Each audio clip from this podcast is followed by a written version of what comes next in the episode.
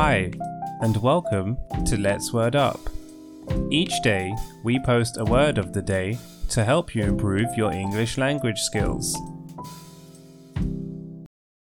Today's word of the day is tactless.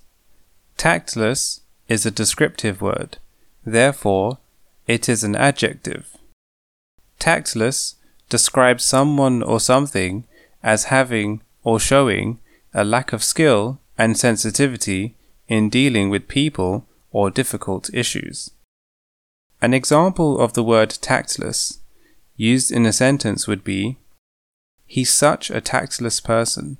He tried to help, but ended up making them cry.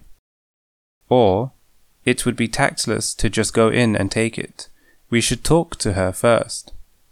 Synonyms include insensitive, inconsiderate, undiplomatic, graceless, awkward. Antonyms include tactful, diplomatic, discreet, graceful, skillful. Thank you for listening. We hope that you found it helpful and interesting. Until next time.